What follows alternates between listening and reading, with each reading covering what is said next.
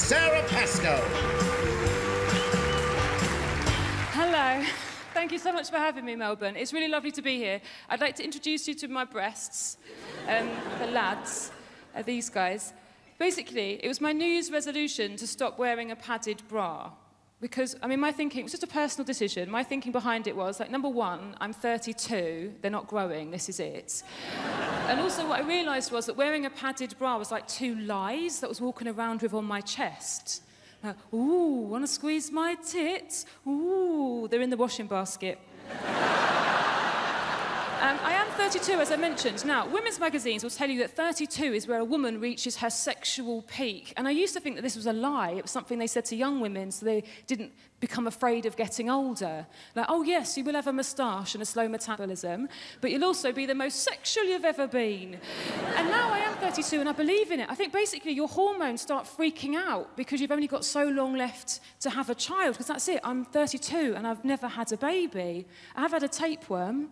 Um, but it's not the same, is it? But so I'm 32, and it's not fair because my partner is also 32, and he's having a sexual slump.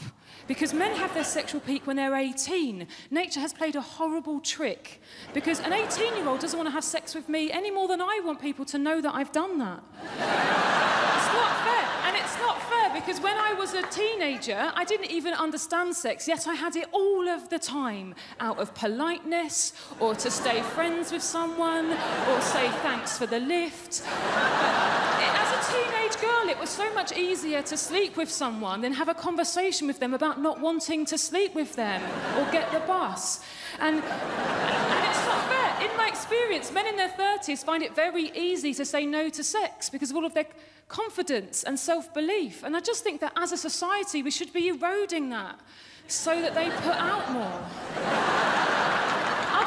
You end up with, and this isn't a gender thing, it works both ways. If you want to have sex more than your partner does, what you end up with is sexual frustration. And that is a horrible, vicious cycle because you can't seduce anybody when you're sexually frustrated. You can't encourage someone to do it with you by crying with rage. and I've tried talking about it both on stage and to his mum. Nothing's helping me at all. He did something really wonderful. I have to tell you this. Basically, he's heard the stand-up I'm doing about it and he's very embarrassed. He waited for me after a gig two weeks ago very pleased with himself, my boyfriend. He'd spent all day rewriting the rules to Trivial Pursuit to make it strip Trivial Pursuit. and he said, Come on, we'll have a drink, we'll have a sexy time, it'll get us back on track.